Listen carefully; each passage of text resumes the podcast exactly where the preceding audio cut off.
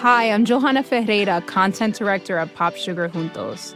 Juntos is all about celebrating Latina culture, pride, our many intersectional identities, and joy.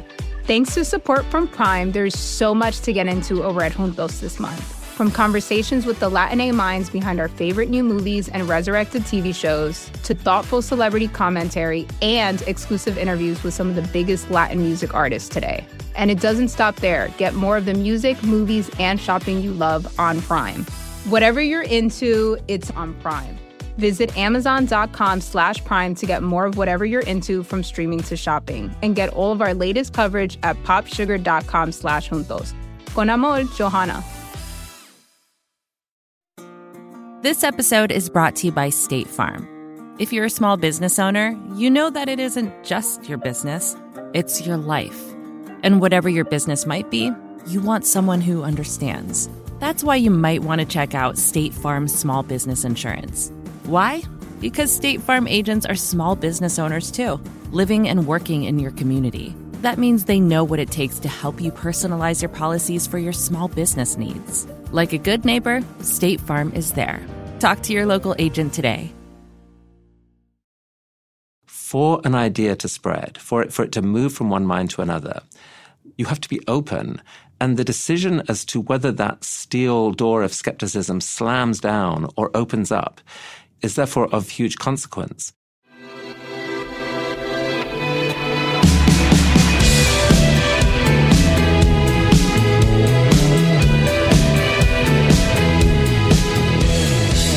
Hello and welcome to Ezra Klein Show on the Vox Media Podcast Network.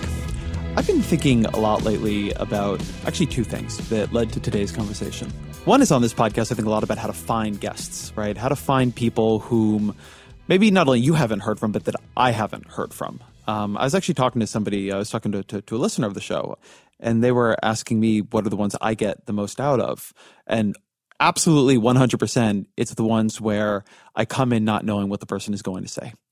And on the one hand, it's so much better for me to do that. On the other hand, obviously the search cost of trying to find people who I don't know, who I don't have any relationship with, whose ideas I don't know that well, then I got to do all the prep from the beginning and forge a relationship from the beginning. And so it's easy to not do that.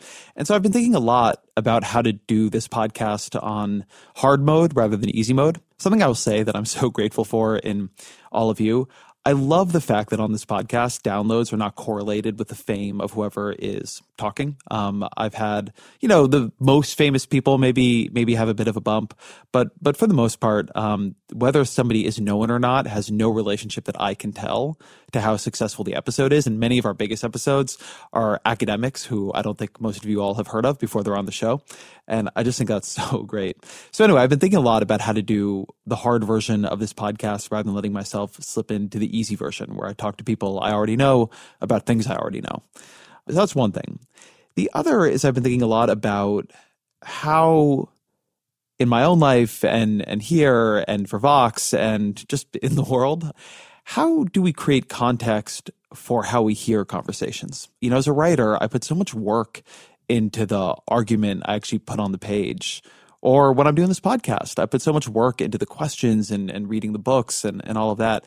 But before that work can work, before you know a, a, a well-crafted argument can persuade anyone, that person has to have an open mind coming into it. Um, before a conversation can be meaningful to someone, they have to want that conversation to be meaningful. Partially, if they don't want that, they're not going to come for it in the first place. But even if they do, right? Even if you happen to come across an article I wrote, if you came to it already thinking, I don't like this guy, Ezra, I don't like Vox, all the evidence we have suggests that you're not going to listen. And I do this too, right? I see arguments and, and I go read things and I get, you know, directed to something because somebody's mocking it somewhere. And I can feel my mind closing down. So I've been thinking a lot about about these two things. Like how do we create context around conversations and arguments such that that we can hear them and, and how do I find people so that the arguments being heard are, are new and interesting? And Chris Anderson is the the head of TED. He's the curator of TED. And so this is what he does. And he's recently launched a podcast called The TED Interview, where he interviews kind of some of the, the, the, main speakers of TED, the, the people he's been influenced by over the years. So when the opportunity came up to interview him, I was fascinated to do it because there's something that, that he's figured out, or at least something he has experience in, that that I would like to learn more about, and that I hope all of you are going to enjoy learning more about too. As always, my email, EzraKleinShow at Vox.com. Here is Chris Anderson. Chris Anderson, welcome to the podcast. Thank you, Ezra. It's great to be here. I had not realized that you grew up in Pakistan. Yes, um, born in Pakistan, grew up in Pakistan, India, Afghanistan. Um, yeah, I'm very happy I did. It's a big part of who I am, I think. Your parents were medical missionaries? They were. For whom? Well, it, it was for British um, Missionary Society, um, Protestant, Bible believing. You know, he, he took a mobile eye clinic uh, to different places in the Sindh desert in Pakistan and did lots of cataract surgery. And then when people were healing, tried to give them the gospel, which you could do back then. Uh, much harder now. And um, you would probably call him today uh, like a fundamentalist, very much a fundamentalist Christian. Yeah. But really lived it. He lived it. He lived it. I mean, he believed that people's eternities were at stake. And so what else could you do? That was the moral thing to do. I think that that space of missionary work where you really believe that if you don't go there, somebody's eternity might be lost to hell. When you put yourself in that mindset, it's like, how can you not? It's such a different way to approach the world. No, absolutely, and uh, that's what I grew up with. That's what I believed growing up. And if you if you if you combine that with being logical and wanting a coherent worldview, you have no choice but to be evangelical and to try to persuade others. Otherwise, that's the least moral thing you can, you know, you could do is to leave someone to their fate. Are you religious? You know, I would not now describe myself as religious. I would describe myself as someone on a journey. Like I'm, I'm very, very curious about the world. I, I left the church. It felt very dramatic at the time to me when I was 28 years old after sort of a decade of struggling to stay in it and sort of against my, almost my deepest desires. I felt like I had a deep relationship with God. And uh, it was a huge part of, of who I was, but I couldn't make the pieces add up. They no longer made sense to me. And so I left, and it felt really, really painful but also a relief. And, you know, trying to understand what is out there is still such an intriguing and exciting journey. And, you know, by and large, I embrace, you know, a scientific worldview, but science is itself a, you know a journey of discovery it's not like scientists have the complete story the story that they have changes all the time and there are huge parts of it that science really doesn't understand including arguably uh, the most important part of all, which is who are we? What is this thing called consciousness, etc. So I believe in a universe full of mystery, but but not the religious narrative that I grew up with. What what led to you um, having that struggle and leaving the church? I'm always interested in in people's journeys in this respect. It, it, did it feel like it was the culture you were part of and the social community you were part of, or was it argument and logic and, and science you're reading? I mean, did, did you leave in a kind of head or heart way? More a headway, I, th- I think. Um, you know, I was brought up to believe that, first of all, God had a plan for every moment of your life. Everything was part of His plan. And that was incredibly comforting, but also perplexing when things went wrong and when you started to see evil things happen, like, you know, a child in the family gets lost or something like that. That, it's, it's incredibly hard to make that compatible with a loving, all powerful God with a plan. It just seems like not someone you'd want to worship, honestly. Um, so there was that. There was, you know, for a long time, I mean, I, I read philosophy at Oxford and believed during that time that the only way you could be a moral person was to have some kind of grounding held by a divinity. Like without that, what on earth was the, the basis for someone believing that they should ever do something for someone else? Why not just be selfish? Um, and I couldn't resolve that. But then in my 20s, I started to see more and more people doing amazing things for the world despite having no religion at all. And that was in its own way a challenge. And then just the whole worldview about a God sending his son to die for everyone else's sins seemed to seem less and less plausible the more you came away from it. And the more you believed in a sort of a vast universe with countless millions of planets. And there just seemed to be a misfit between that myth, that story, and what the universe actually seemed to be. So, all, you know, all these things sort of gradually became just harder and harder to reconcile. And in the end, I said, I can't do it anymore. Oh, I guess one other thing helped was just seeing how many of the religious feelings that had been very important to me, like, like the feeling of being in a church and singing at the top of your voice with other people and the sort of the majesty and the sort of sense of worship that you were connecting with the divine in that moment, that that was actually replicated when you sang with lots and lots of people in, in other places, like in a concert hall or, or in a sports stadium. And so, you know, it's, it's like bit by bit, the worldview seemed less plausible. I'm interested in that experiential dimension because there's the, the story of any particular religion and then there's the, the experience people have of it. You had said a minute or two ago that you felt you had this relationship with God. Do you still feel that? Did that feeling move to a relationship with mystery in the universe? Did that feeling go away? Like, how did the feeling inside change as this part of your life changed? Yeah, the feeling went away. I mean, I, I let it go because if there wasn't that God there, that person there in that intense, sort of very literal sense of a being who cared about your every move, you had to let it go. And it was, it was more painful than, than a divorce. I mean, it was a relationship you'd had your whole life. And, you know, there was some relief with it because the, um, you know, there's a lot of obligation associated with that relationship. But it was um, there's definitely a sorrow to that, and um, the feeling of you know going into a church and and kneeling and worshiping something much bigger than you are. I I miss that to this day, but I also still believe that you can find a version of it by just um, losing yourself to the majesty of the universe and to you know like you can you can still lie on the ground and look up at the stars at night and go holy cow that that is so extraordinary and trying to ponder our part in it. And you can work for things that are bigger than you are. And it turns out that psychologically we are wired to get a lot of joy and a lot of meaning out of out of doing that. that a life lived with with a sort of bigger end in view feels as purposeful as I think you know any of the religious things I did in my twenties felt. Would it be way too podcast psychologist to wonder if there are symmetries in some of the aesthetics and construction of TED to church and kind of communal feelings of awe and curiosity? Uh, I mean, people have tried to say this. I think ultimately that analogy doesn't work. Um, TED's not a religion. Um, I mean, maybe not for you, but I worship only at the altar of Ted.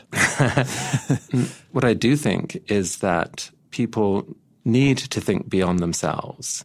Um, so, I mean, there are aspects of TED that, while not being in any way a religion, probably replace some of the things that people miss. Like they do give, you do have a chance to think about your better self. You do have a chance to be inspired by people. You have a chance to nudge other people to say, you know what, what if we did this together? And, and people can dream together. And so there are some things there that I think are actually very important for the human condition and that I worry that in secular culture that we are in danger of losing that as we let go of religion slowly, we haven't thought hard enough about, you know, use the crude term, just like, like psychological hacks we are letting go that we may deeply regret.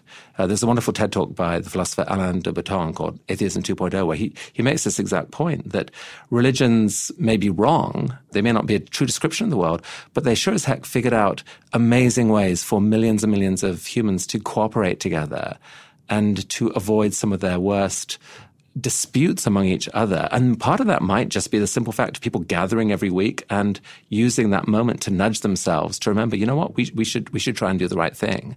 We are very, very buggy creatures. And, you know, we're in this complex, really hard to navigate world. We might need something like that to, to actually survive and to avoid being horrible to each other this is so interesting to me because this gets right at something I've been um, thinking about for the past couple days. I've been in this conversation with Andrew Sullivan, um, the, the, the writer, about religion and politics and identity. And you know, one of the one of the things that I've been batting around in this is there's a widespread view, and it's a view that, that I often hold as well, that as religion has weakened in the West, it's left a, a void of meaning that people are maybe trying to fill in different ways. And, and Andrew's view is that we're filling it with politics, which I actually don't agree with, or at least don't agree with in some of the ways he put it. But I've been trying to think about how would we know if that underlying idea is true versus human beings throughout history are often dissatisfied, that the, the search for meaning is difficult, that finding ways to have life with meaning is difficult, and that in this era we are giving the the explanation there to to the decline of religion, whereas in previous eras, as we tried to fill that, we filled it with other kinds of answers, or we just felt dissatisfied. I know you've talked to Steven Pinker a lot over the years, and it sometimes is hard for me to align the sense a lot of us have that something is going quite wrong in society with the overall indicators that society that people do not seem less happy or um, less well in their being or less tribal in their in their approach to life than they did 50 years ago or 100 years ago or 200 years ago. So i guess like how how would we know? How would we know if religion is what is leaving a hole in some of us or there's just a hole and the human the human hmm. condition is to be dissatisfied quite a bit of the time hmm. I mean, there's definitely no way to know. Damn um, it. You, you, can never do a control experiment on on the universe, on history. You know, we have we have one shot at history, and you can't unfortunately re replay the tape with a different start. But I mean, I think there's a lot you could do to investigate plausibility on it. And one way would be just to observe that most people, for most of the last hundreds of years, have lived in a religious context where they have met, they have gathered regularly and that the fact, you know, is it really a coincidence that religions kind of operate on this sort of weekly schedule? To me, it makes a lot of sense when you when you think about how much of life is this dance between us as sort of um, you know selfish agents looking after our own self versus us as heroic cooperators trying to find the best in other people. This is clearly you know those are two strong elements running inside every person, and what determines the volume control on each of those might well be the extent to which we meet with each other and just remind ourselves of who we want to be.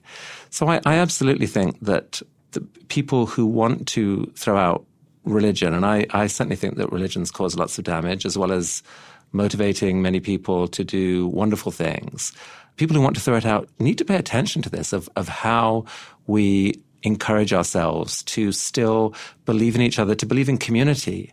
You know, the, the, the, the arguably, and um, I don't know whether your political friends would agree with this, but arguably one of, one of the biggest dangers and tragedies of the West is that we have focused so much on individual explanations for everything. You know, this individual self-interested economic agent that, that explains all of markets and democracy and so forth. You know, that's a terrible model of human nature. The East has it much clearer, I think, that we that, that so much of our meaning, our identity is found in each other. And so to find language that allows communities to thrive and believe in each other, that, that feels to me hugely important. And it's almost like as this moment of crisis, can we say crisis? I think we can say crisis of democracy and capitalism that part of the solution may well be in finding a political language, uh, a, a, human language of how to reinvest in the communities that are before our eyes degrading in so many parts of the West. One of the things that that brings up for me is uh, I, when people have this conversation, they tend, I think, to run together a couple different things. One is people's desire to have meaning and another is people's desire to have community. And of course, you can have community around a meaning, and you can have community around a lot of other things. It's we've also had a breakdown of people staying in place and being near their families, and the you know there's a lot going on simultaneously. But one of the things that I always find I always find puzzling literally about the human condition, the, about, about the way people live their lives, is I don't have a great explanation for why people atomize so much socially um, or have atomized so much socially, uh, in, in America at least, as they get a bit older, given both the demonstrated and the articulated desires to have community. There seem to me to be a lot of ways that one could try to answer the need for community, um, ranging from religious ways. But I mean, I remember the, the rise of meetup.com in the, in the early aughts and the internet was going to be this amazing way that we found people who were into crafting, you know, model airplanes and we all hung out with each other you know, and there are often experiments in communal living and they don't tend to last that long or spread that widely. There's something there that I've never been able to untangle to my own satisfaction. Some way in which the way we seem to live as we get richer and as we have more choice mm. seems to be in some contradiction with both what we believe about ourselves and what we say about ourselves. Mm. I think that's right. I mean, evolution would have no reason, in a way, to select for people who craved community as a choice because it was never a choice. It was a given. I mean, there was no way to survive w- without being in community. We just were. We, we, you know, we evolved in these tribes of 150 people or whatever the, the number is. And that's how we were. And, um, and it, and so you could easily imagine that as we get richer and we get more choice, that we might find ourselves choosing to throw off some of the strictures and the awkwardnesses and the annoyances and the rules and the obligations that come from community, not realizing that in so doing, we are cutting out the very thing that nurtures us. And that is, that seems to be an entirely plausible thing that could be happening. And I think it is, it is happening and it's something we probably need to pay attention to. Support for the gray area comes from Shopify. Imagine an action movie where the hero has to sell 1,000 Barbra Streisand t shirts in 72 hours to save a major American city. Save the city from what exactly? That's for audiences to decide. But how would they do it? They'd use Shopify. Shopify is the global commerce platform flexible enough to help your business sell at every stage of growth. Whether you're the main character in a tentpole action movie or the real life CEO of a multinational company. No matter what you're making, Shopify can help you sell it. From their all in one e commerce platform to their in person point of sale system, Shopify offers the flexibility to support your operation. They also offer something called Shopify Magic, an AI powered helper created to help you stress less and sell more. Try it for yourself. You can sign up for a $1 per month trial period at shopify.com slash Vox. You can go to shopify.com slash Vox now to grow your business, no matter what stage you're in. Shopify.com slash Vox. This episode is brought to you by State Farm. You've heard it before. Like a good neighbor, State Farm is there. But it's more than just a tagline, because State Farm agents are small business owners themselves who live and work in your community. And if you're in the market for small business insurance, who better to work with than an agent who understands what it takes? State Farm agents can help you create a personalized insurance plan that fits your small business needs and budget. Talk to your local State Farm agent today about small business insurance. Like a good neighbor, State Farm is there.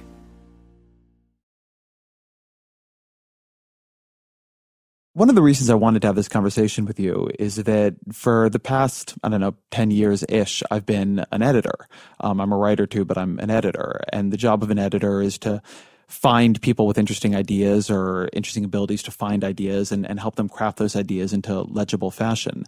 And TED always strikes me as a remarkable triumph of editing. I believe your your actual title there is curator. And I'm curious how you think about the role of curator, what makes a good curator, and on a day to day level, what does the job of curator entail for you? Yes, at, one level, it's very simple. I mean, we've been looking, we are looking all the time for people who have something remarkable to say and who can say it in a compelling way. And it's, it's those two things that you try and find, and that can be in any topic at this point. And one of the things that's gradually shifted over the years is that we've got more confident in helping people with the second part of that equation. You can't take someone who has nothing worth saying and put them on the stage, and they could be the most charismatic person in the world, and it's just a disaster. And um, we're, we're not interested in that. But you can take someone who has something really worth saying, but doesn't know how to say it, and help them find the means and, and the words. And so increasingly, the focus has just been for people who are doing remarkable work or have something important to say. They've invented something, they have an idea, they have a vision, they have a passion, they have a way of articulating where the world is at. And then helping them, you know, sort of find the way to say it authentically and in, in their own unique voice. And uh, as TED has grown, you know, it used to be just myself and Kelly Stoetzel, a colleague, and that was about it, doing doing all the curation. And uh, there's now a team of uh, 12 or 13 people focused just on that, on sort of finding remarkable people in lots of different fields. Plus, we have a website where probably 25,000 people a year apply to give a talk.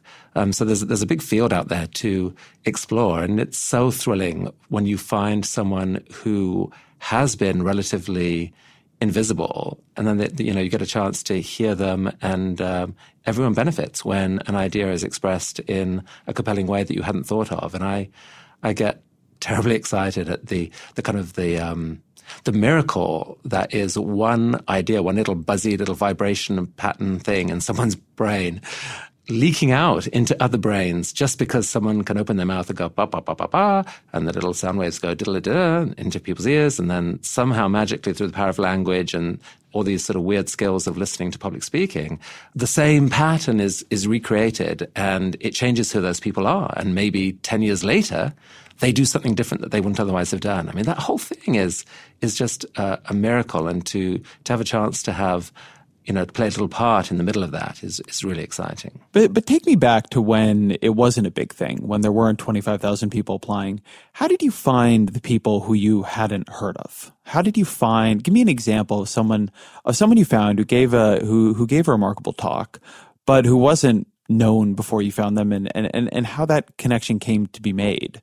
Because that seems to me to be what, um, actually, frankly, the media is often bad at doing. There, there's a real tendency to just go back to the same wells of people. I think about it on this podcast. It's so, it is so much easier to just go to people that I've already heard of or have already known than it is to go and find um, people that I haven't. Uh, so I'm, I'm curious how, give, give me a couple of examples of, of places where that worked well and what you learned from them.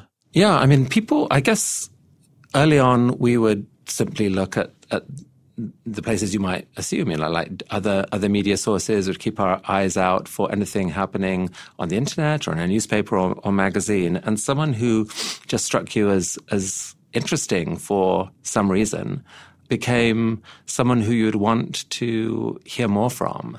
And uh, so I, I, I won't claim that we particularly, you know, that the very best ideas we put out there, have someone who plucked from complete obscurity. And I think about one of the early ideas that had a big impact on me, um, Barry Schwartz. You know, he was he was a known, um, you know, psychologist, and um, gave this talk about the paradox of choice, of how even though freedom is a good thing, too much freedom can turn out to potentially be a bad thing and to give people stress instead of happiness. And it, it really, you know, like, like that helped change how I organized my own life to some extent.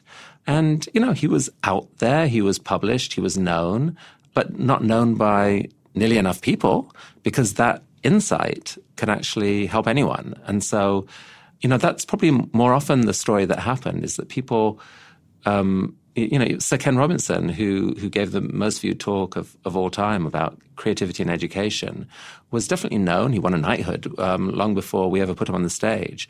But you know, if you Google him now, like the TED Talk is is up there as his. That's the biggest single way that he's he's known to millions of people. And so I think it's it's more about the just the great serendipity of being at the right moment in time, finding an idea that is is ready to fly, and and giving it a chance to to fly and to go out there and to reach lots more people. Is one of the things that, that you have to push against to pick up on something you just said, the sense in elite circles that somebody is already known or something is already known, and the recognition that for most people still. Like Barry, Barry Schwartz, even probably today, is not well known. Um, or Sir Ken Robinson, like I actually don't know that name offhand. I often find in the media we have a very fast cycle of getting tired of things we've heard about because we are these sort of hyper consumers. Um, and so we've read a profile in four places before most anybody has seen it once, and most people have obviously seen it never. How do you not get jaded in that way such that you are curating to impress your circles as opposed to curating for a general audience? I mean, part of it is just that knowledge doesn't get less interesting over time. Like it's with many things, the more you do it, you you get acclimated and it gets boring. You know, whether that is you know, going on adventure tours or eating ice cream or whatever, like the fourth time you do that, it's not as good as the first time usually. Knowledge, I think, is different. Like the more, the more you know, the more questions you have. That's the fundamental thing. And so curiosity actually stokes itself. And so there's, I, I, I mean, there's, there's no risk of getting jaded from that point of view. I just, I actually get more excited with each new conference that comes up. You, you can definitely get bored of, of hearing a certain kind of, I don't know, it's like self-help talk or whatever. It's the same advice. Again, yes, I grant you that, that you can get jaded over. But in, in the world of ideas more broadly, absolutely not.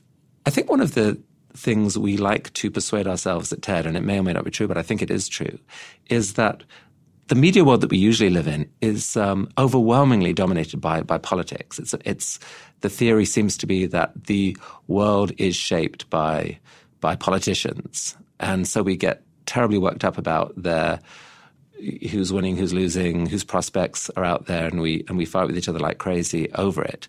At TED, I think we think that there's there's that that may not actually be true. That, that history is shaped more profoundly by other kinds of ideas, by inventors, by by scientists, by advocates, by people who will, you know, campaign to make change in different ways. You know, I look back as, as an exercise. I look back at um, a history site at what was what were the big stories of 1989, and there, there was a ton of them. There were amazing stories. You know, it was the the Berlin Wall came down, and um, I think it was the first liver transplant or something like that. There was a bunch of um, really big stories in the world. Um, but one story that wasn't on anyone's history list was that a little pattern of ideas started buzzing around in the head of a guy called Tim Berners Lee that became the World Wide Web. I mean, he published his paper about it, and it was uh, completely underreported at the time. And uh, so many years later, here we are. You know, if you look for when the cell phones first burst on the scene, you have to look at page 27 of the New York Times at some point in the 1970s when everyone was talking about Richard Nixon. That was the big story of the day, what had happened to him. And yet, that little story on page 27 actually probably shaped far more millions of lives, you know, currently three or four billion, than even Nixon. And so this, you know, this, this possibility that actually the world of ideas is more fertile and more consequential is, at the very least, it's a sort of um, gratifying antidote to some of the, you know, the angst that we go through. And it, it motivates me to say, like, right now, when we're all obsessed with Trump, will he, won't he, what will happen? You know, it's completely possible that far more consequential things are happening inside a lab somewhere, inside a company somewhere. The amazingness and the scariness and the hopefulness of artificial intelligence, for example. Like these stories may well be the actual stories that are driving the future. And we way, way, way underreport them, I think, in the general media. So, so part of what TED is supposed to be is not, it's not the day's news. It's the, it's the year's news, like the real news that when we look back, that may be what actually had consequence. So this is one of my favorite um, topics, actually. Uh, I, I, read a lot of 19th century American political history, and you just I, I always note in that that you almost never read anything about taxes not never, not saying that no histories record anything about taxes, but you read a lot about electricity and railroads and so much of the story we end up telling. I mean, some of it is political, like the Civil War, but so much of the story we end up telling is technological. And so I'm curious what you think are the stories that early 21st century histories will eventually tell. What are, what are the things that we are not paying as much attention to, but are either ongoing or are upcoming that you think will be definitional in how this era is remembered in say 22 or 2300 well definitely one of them is is artificial intelligence i mean what what's the the potential of what we are building there is incredible um, and definitely has all kinds of ways that it could go horribly wrong. In fact, arguably, it already has gone horribly wrong. If you if you think about um, Facebook's algorithms as a form of, of incredible artificial intelligence, which they are. They've helped discover things about human systems that no human ever knew, but through arguably mostly through unintended consequence, perhaps fueled also by capitalist greed, who knows? Um, you know, they've gone wrong. There've been disastrous, unexpected consequences of these, the, this artificial intelligence fueling human animosity. And so you know, multiply that forward a thousand times and, and add on 20 years. And, uh, you know, who knows what the story will be in 20 years' time as to what the, the algorithms we're creating will do. Because the one thing we do know is that they will be astonishingly powerful and getting more, more powerful by the day. We should be really be paying attention to this. Parallel to that, and probably equally as significant, is the fact that humans, for the first time in history, uh, you know, have this ability to edit their own uh, genomes. And um, you know, there's discussion about it, but um, the potential there, you know, for I mean, we are who we are because of um, billions of years of evolution, we will soon be who we are because of actual intention. And instead of changing because, like, you know, the, the drunk person bumping around while these evolutionary changes happen and you end up nudging in a certain direction. No, it'll be specific intention. Do we want to bring children into the world who have violence in their genes? You know, we're pretty certain to eliminate some of the diseases, the genetic diseases that we can get rid of. But what else might we choose to get rid of? And is that a good thing or is that a terribly dangerous thing? These are really important debates and will undoubtedly shape the future, I think, more than any politics. I'm very uh, bought in on the idea that CRISPR and gene editing is possibly the story of our age, that the only thing anybody will remember of this period is that it's a period when human beings took control of their own evolution. I'm curious if you if you are fundamentally optimistic or pessimistic about that. If you if you read these stories and you feel uh, more of a thrill of excitement about what we'll be able to do, or more fear about what we will do. I'm definitely more fearful than I was ten years ago. You know, the glorious story of the, how the internet was going to bring the world together has run into uh, some serious speed bumps, and um, and that combined with just the possibility for AI to spin off in all kinds of different ways. Like when you, when you create something vastly intelligent that can read every book that's ever been written in a minute and can iterate and learn from itself. I mean, just you know, the power of what we are likely to be unleashing soon is terrifying. I'm an optimist in the David Deutsch sense, I would say. David Deutsch defined optimist, an optimist as someone who believes that problems are there to be solved. You know, that unless it violates the laws of physics, a solution to a problem can be found. And therefore, our job is just to find them. And I, I think people are probably capable of, uh, if we pay enough attention to it, of preparing for this and getting ready for this and turning terrifying possibility into actually thrilling possibility. But it's, you know, we're, we're going to have to get on with it and do it and take it seriously. I mean, I, I think combining the feelings that the future is terrifying, the future is awesome, that is probably the healthy thing to do is to embrace both, to be excited by it, but to be really concerned by it and, and to be motivated to seek to find ways to push the odds towards a, a better outcome. I do think of TED as interlaced with this period in uh, human history or just recent history when we were extremely optimistic about technological progress, when there when there was a feeling that maybe a lot of other things had failed, ranging from politics to to uh, different kinds of cultural questions, but that at the very least, we were, we were creating these amazing technologies and ideas and concepts and research and it feels to me, as somebody who covers this stuff journalistically, that progress has come to take on darker connotations recently. There's become more skepticism, which I think you were just alluding to, about whether or not we actually understand what we are unleashing when we unleash it. Do you think that there's been too much of a culture of believing that anything we are creating is going to be good for us and that we need to have a corrective on that? Or do you feel that the corrective on that may be already going too far? I do think that there's been a big problem, and I don't think the corrective has yet gone too far. It might. I think it's, you know, many, many things, there are many stories to talk about here. One of the ones that um, frustrates me most is the unintended consequences of social media.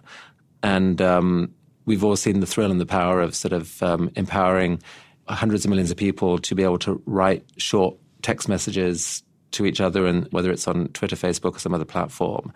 And um, you know, we learn a lot that way, and and it's it's a fun thing to do. You build up followers, look how exciting it is, feel all those dopamine, you know, hits. But um, turns out there are big issues, and I think the biggest single thing that's gone wrong is that um, you know companies have sought to maximize attention that they can drive and fuel, and the route to doing that is to engage a less than wonderful part of, of human psychology. So, under the sort of banner label of user choice, we are here to celebrate and amplify user choice. People have amplified what are essentially clickbaity, shallow, obnoxious, outrage producing pieces of communication because it turns out that humans respond more to strong opinion, to criticism, to almost sort of people who think like me, but who can say what I feel in a more provocative way. That's who we gravitate towards. And that has had this, this terrible consequence of, you know, causing us to push each other apart and to create these online worlds that are optimized, I would say, for our, for our lizard brains. Now, can that be corrected? I think it can by paying attention to a more sophisticated view of what human nature actually is and designing for our reflective minds a little more, giving our reflective minds a chance. I don't believe that humans are bad or good. I think everyone is capable of both. And I think I don't believe humans are lizards or angels, but they're actually capable of being both. And, and which parts of us are activated depends crucially on you know what what we do to each other. And so we need to we need to pay attention to that. And happily i mean there is a huge effort going on in silicon valley right now to try to do a better job of this. And i've seen lots of evidence that progress is being made. I think the, the very worst things that happened at the last election for example and that have happened over the last few years on social media. There are many many people of great brain and great intent seeking to solve this. And I think we, we probably can, but there is a long way to go. And, and there may be fundamental problems in the business model that restrict how far and how fast we can fix this. This is actually, I think, a, an interesting tie into our earlier conversation about religion. Um, I, I, think about social systems, be those social systems technological or economic, like capitalism or political, often as being fundamentally about whether or not they are accelerants of natural human instincts or whether they are they, they push back on our natural instincts. And I think capitalism, for instance, is the, the reason it works is it works with a lot of things that are very deep in our psychology the desire for status, the desire to get ahead, the constant dissatisfaction, the wanting more of being human. I think capitalism is very well aligned with how we've evolved. And, you know, and that's why it's been a very successful economic system. But I think you get too many of those on top of each other and you just like have us on too greased of a skid with our with our instincts and and things get a little bit bad you see this with drugs obviously um, you know internet addiction you can you can go in a lot of directions with it and it does seem to me to be that a role a lot of religions played was that they were skeptical of human instinct. Um, a lot of religions mm. have fundamentally an idea that, you know, we're born in sin or that the root of, you know, the fundamental truth of being a human being is suffering and that you know they're about laws they're about regulations they're about introducing friction into our lives they're about often telling us not to do things we want to do. Now some of those things now look ridiculous to us but some of them were more profound and i think had more wisdom in them. And when i worry about religion going away i actually worry a little less sometimes about the question of of meaning or, or tribalism because i think that that was often a more mixed bag if you take everything on net. But i do worry a lot about the kind of inability we have now to like say like maybe we're not great. Maybe none of our intuitions are great. Maybe maybe we should have cultural systems and, and ideological systems that are about stopping us from doing things not just um, helping us do things. I think that is exactly right honestly. Like i, I think um, you know the, the world i grew up with which was every every day was a battle between God and the devil. You know, the devil was in your head, God was in your head, and you know, could you could you resist temptation? That was definitely a stressful way to grow up, but it but it, there there was a discipline and a fight and a determination that came from viewing the world that way that actually mattered. I think we convinced ourselves, perhaps in the 60s and 70s, you know, that um, we could throw off a bunch of stuff and that the right view of the world, it was this sort of hippy dippy, beautiful world that humans were pure and people were deeply good. And that was really the only story we're telling that people were born as this sort of blank slate. And so long as we didn't put any pain or problems in their way, they would grow up to be beautiful, sparkly things who, you know, who could just follow their passions and the world would be wonderful. And I think that, you know, I definitely agree that that idea of the blank slate is a, is a terrible mistake. And some version of, you don't have to say that people were born in sin, but you can say that people are born with both good and bad tendencies in them, and that it is a huge question as to which of those get sparked and in, and in what circumstances. And the, you know, our social responsibility to each other is to do all we can to, to figure out what is going on in those heads of ours and how we nurture our better selves and, um, you know, and, and avoid sparking our worse selves. And we've, we've, we've done a terrible job of that. And yes, re- re- part of the, the amazingness of, of religion is that it did allow millions of people to break out of their little villages of 150 people and collaborate in the um, millions and uh, believe the same things by virtue of these sort of shared stories. And um, some version of that, I think we do still need. And at the very least, what we need is when we develop vast technological systems, we need um, a realistic view of human nature, that it is not just one thing to say, we're doing this because it, we're amplifying human choice. I don't know what my choices are. I'm I'm a very complicated person. I've got hundred people living in me, some some of which some of the whom I don't like very much. And I, you know, putting putting a damn clickbait headline in front of me and then deciding that I will be defined by the choice that my twitchy click finger made in that moment.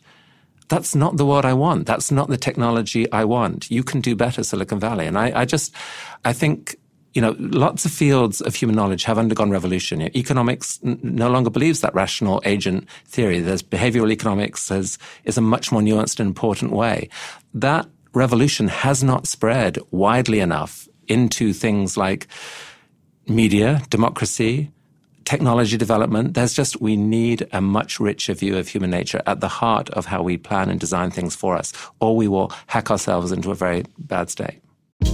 Hey, this is Scott Galloway, author, professor, entrepreneur, and most importantly, host of the Prop G podcast. We got a special series running on right now called The Future of Work, where I answer all your questions on surprise, the future of work. Questions including what are we missing when we work remotely, or how do we handle work life balance when a major opportunity comes knocking?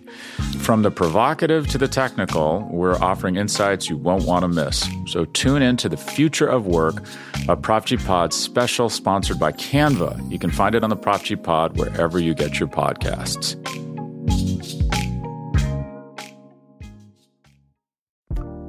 Last week, Kanye West accused one of the biggest Twitch streamers of being an industry plant.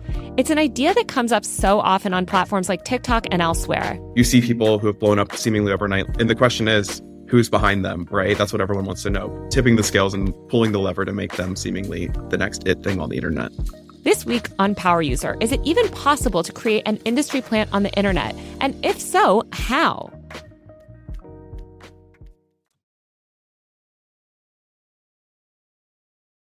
Something that's of like great concern to me on this show, something I think that is important to, to you all at TED, is what part of ourselves we call up when we are in conversation or listening to a conversation. Hmm. I think we have this idea that it's all about the quality of the ideas. That if we're, you know, if we're just there and somebody's making a good point, well, of course we're going to listen to that good point. But, but to your point about, or to your insight that we all have hundreds of people inside us at any given moment, and depending on which one of them is in the driver's seat or which group of them are in the driver's seat, we could show up in any number of ways. I think there's such a question now when we're on social media, when we're tuning into a podcast, when we're just talking to somebody about are we setting the stage for ourselves to listen? Are we setting the stage to learn or to communicate in a healthy way? And I'm curious how you think about doing that at TED. I'm mm-hmm. I'm curious how you think about not crafting the talk itself, but crafting the context in which the talk is received. Right. So this is the number one thing that we're worrying about, or I'm at the moment. You know, in theory, ideas are these beautiful things that are the ownership of every human being. It is a complete miracle that an idea that is invented in one mind can spread to others. And the other minds that it spreads to, in principle, can be in people of a different color, uh, a different religion, uh, a different race, a different part of the world, a, rich or poor. You know, ideas belong to everyone at, at a very deep level. And yet, today, we're in danger of them not doing that because we are shutting down channels of communication with each other. For an idea to spread, for it, for it to move from one mind to another, there has to be an openness in the receiving mind. And, you know, when you think about it, we've, we've evolved with this wonderful ability to be skeptical. It's an incredibly important ability. Uh, you walk around in the world and you're constantly getting input from signals from other people. People will say things. You'll have advertisements thrown at you. You have to be skeptical. If you responded positively to every incoming signal, you would very soon, you know, have no money and no control of your life at all. And so it's incredibly important to be skeptical, but to actually learn something, you have to be open. And the decision as to whether that steel door of skepticism slams down or opens up is therefore of huge consequence. What's happening in the current environment where these little weaponized text messages that we send each other on Twitter and Facebook and so forth, coupled with with um, a partisan media environment offline and um, probably lots of other things. But we are tribalizing each other. We are simplifying the question about skepticism into a very simple one. Is this person on my side? It's becoming easier and easier to predict from knowing one thing about someone, possibly even just how they look, what they believe about a bunch of other things. And if we think, no, that's not me, then the steel door slams down, and um, no matter how, no matter what the person says, probably nothing will be learned or communicated, and that is an absolute crying tragedy, and you know, civilizational threatening if that were to continue. That is humans throwing away their single biggest superpower the single biggest miracle that has allowed us to get to where we are, which is this sharing of, of knowledge, we are throwing away because we are losing trust in each other. So how you get around that is incredibly important. And you're right that it's no longer enough to put a speaker on a stage and say, we think this is a powerful idea, go away. Because if they look a certain way or say, give off certain signals that position them as being in one tribe or another, people who aren't in that tribe will, will not pay them the time of day. They'll roll their eyes, feel disgust maybe, and, um, be looking for the most acerbic comeback that they can on on whatever the person's saying. So the thing I, that that makes me think about a bit is we've always had that, right? I mean, there's nothing that goes longer in psychology um, or, or even in philosophy than the idea that if we start in a discussion or start in a space of disagreement, we are not going to hear anything. It's why I'm often very skeptical. I just had this conversation on the podcast with Hasan Minhaj actually about debates because I think debates are often public performances where your side wants you to win and the other side wants you to lose, but nobody's open to learning anything no matter what. So sometimes they're fun, but that's what they are. They're, they're a kind of performance.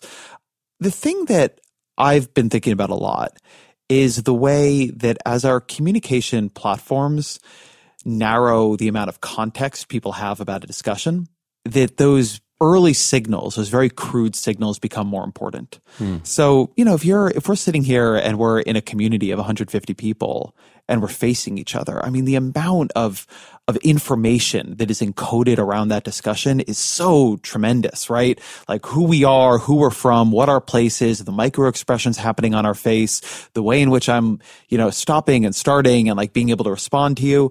And then you bring this down level after level after level. So now, you know, we're tweeting at each other. Nobody's using their real name, you know, on and on and on down the line.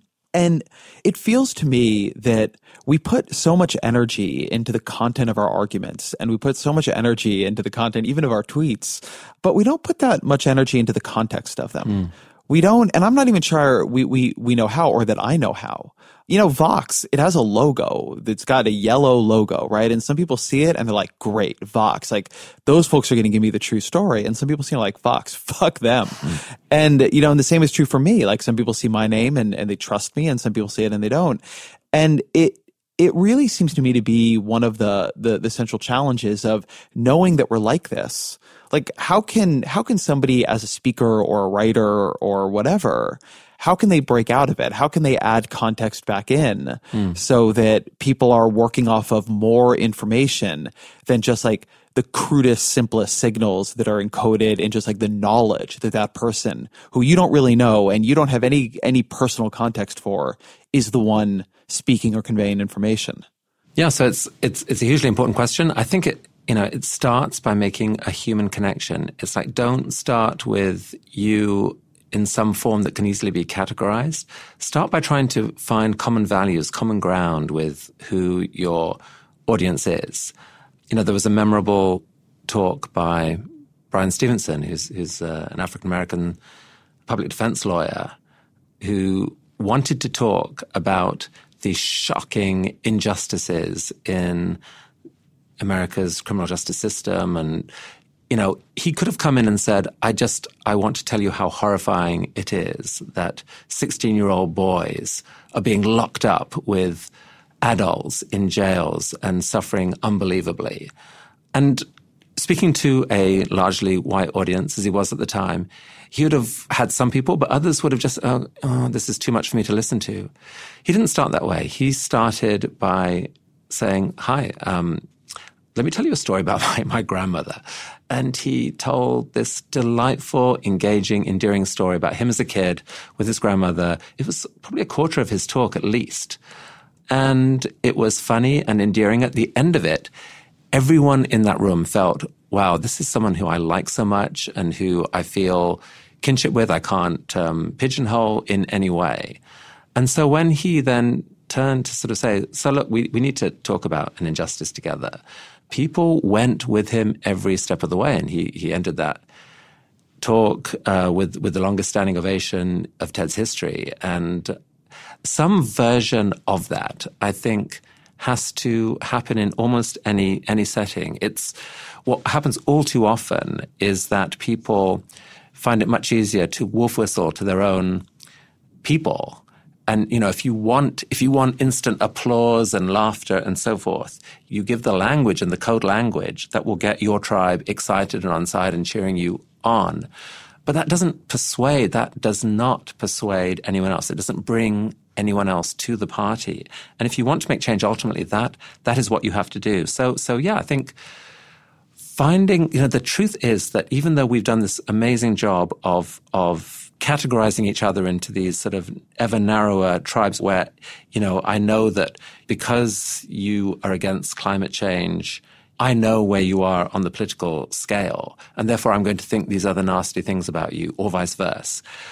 There are so many things that every human shares in common. You know, we all prefer to avoid pain. We all prefer to avoid other people suffer pain. We don't like injustice. We don't like it when things are unfair. We all laugh. We love to laugh together. Humor is an incredibly you know, connecting force.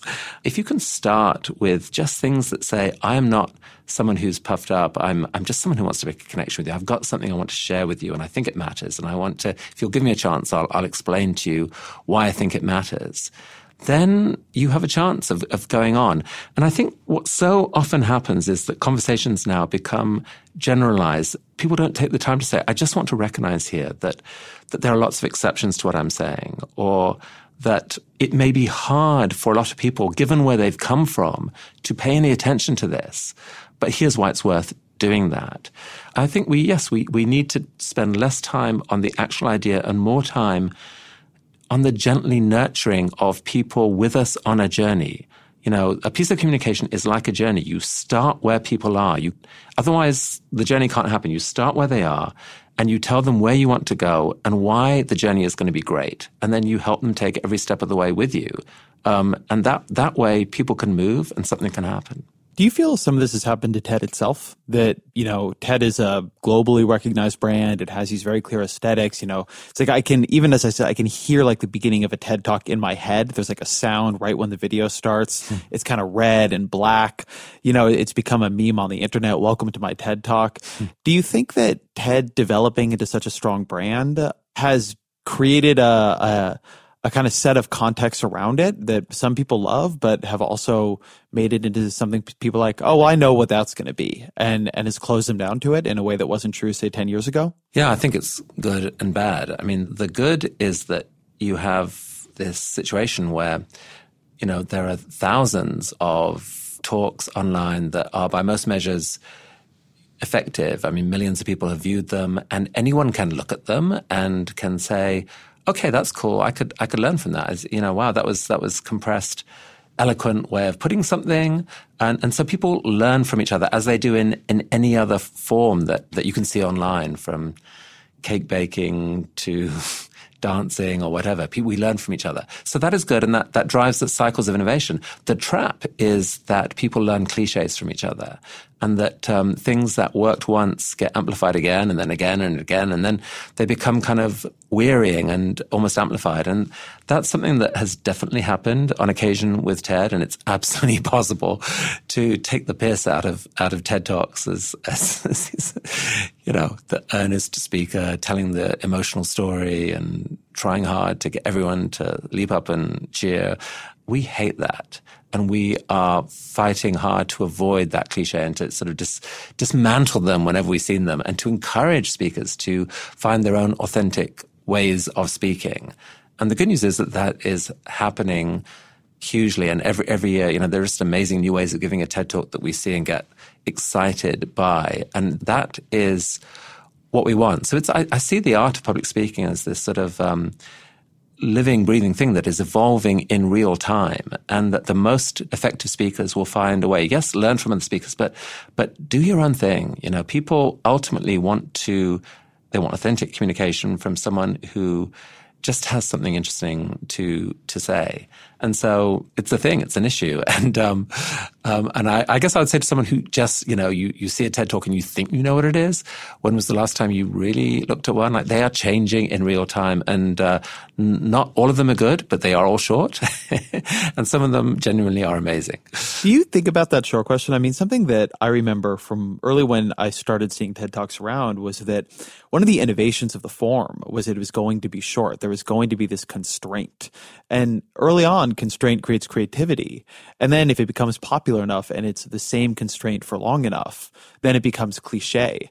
I'm I'm curious about how you think about that. I mean, at some point, does like the whole format of it need to change, or you know, I feel as sometimes at at Vox where you know we we do explainers, and you know the the explainers I think as we start them are, you know, the way we were doing them was quite different, and then I'll see them now replicated elsewhere online, and sometimes I think, oh my god, like is this just becoming cliche, and like how do we keep making it fresh? Like how do you navigate that way in which the success of a format can also become um, hampering of it, such that the audience begins to turn off to it. Uh, I definitely think there's there's risk of cliche in aspects of the form. So particular forms of language or turns of phrase, that those can absolutely become cliched. That the fundamental thing of what's going on there, I don't think can be. It's too deep within us. I mean, uh, fundamentally, what you're talking about is one human standing in front of other humans um, and and saying something that that matters to them that they're passionate about. That is a core part of who we are. It's something that we evolved over hundreds of thousands of years, sitting around campfires and um, developing, honestly, human superpowers, like the, the ability to tell a story that can inform and warn and excite people, that can allow 150 people around that campfire to come to share the same emotions together, the same excitement, and therefore to be motivated to act together. This is the most ancient and most powerful form of communication that there is. It has all the words of writing and a hundred other things besides, you know, the nu- nuance of voice where I mean, people listening to this right now can tell whether they think I'm bullshitting or whether I mean what I'm saying right now. You make the judgment. You know, you can tell more clearly than if you just saw this written from me. And if you could see me and see what my eyes are doing and, you know, what my face is doing, what my body's, you, you'd have more tools to judge that. And so I think the core thing that I get excited about is that this ancient means of communication that has really allowed humanity to break out and be this extraordinary species capable of cooperating. That skill is now able to scale to the world. You know, a speaker, instead of looking at 150 people around a campfire, can reach a million people around the world. That is remarkable. And I think ultimately quite hopeful because that form of communicating is fundamentally different than the weaponized little text message. There is more to it. People aren't capable of being as obnoxious to each other face to face as, by and large, maybe on cable news, um, as um, as they can in writing. And um, and so I, th- I think if there's a way for us to be more gentle with each other, be to listen to each other, to learn from each other, to be inspired by each other. I think a lot of that will happen in spoken word, obviously not just on but on many different, like on podcasts, what you're doing right now. You, you and your podcast, you, you talk with people and explore issues with far more nuance than is possible in other forms online, on, on, you know, in written forms. And so, yes, I worry about the cliches, but we, we spend a lot of time innovating and encouraging speakers to innovate. And mostly we're just amazed at what they come up with. What are, what are some of the innovations in the last couple of years that you've been really shocked by that people maybe didn't see? You know, there's lots of different forms. I mean, first of all, just the whole form of, of, of spoken word in general. Um, that that is a really rich art form that can, you know, that takes the power of poetry, blends it with the best of talk, and that, that can really get inside people's heads in a way that I think we haven't adequately explored at TED. I think the the mixing of um, talk with graphics is an underexplored possibility. Larry Lessig has, is famous for doing this. He gives talks that are accompanied by you know literally hundreds of slides that are just kind of click click click where every word almost is illustrated and um, the power of logic that he gets from those visual images and the cleverness of them are massively amplifying. Jack Conte, the founder of Patreon, gave a wonderful talk that also did that, that just had this blitzkrieg of images going on behind him that made it just super compelling. I think in general, people's partly driven by uh, people's growing sophistication with, with visual media. I mean, I think the pace at which people speak is, is probably picking up. Um, that the the sort of um, classic oratory that proceeds at 100 words a minute is not usually effective online. People want um, you know ping ping ping. They want they just want their information faster, and so and some speakers are you know very good at that. But you know there's still huge power in. I think the main innovation, honestly, is not so much in the form as in what is being said. You know, when Monica Lewinsky came to TED and she had her talk on a sort of music stand in, in front of her, she didn't have any slides. She just spoke. But because she'd been thinking about something she wanted to say for probably 10 years, and because she had the courage to to say it in a way that uh, felt 100% authentic, you know, it completely resonated with the audience, and she turned what was for her uh, one of the more terrifying moments of her life into this this triumphant talk. So I, I would say it's it's more the innovation that matters most is what there is to be said. And, you know, to the people right now who are out there in the world trying to figure out what contribution can I make to the future? What, what can I discover? What can I invent? What can I pursue and push?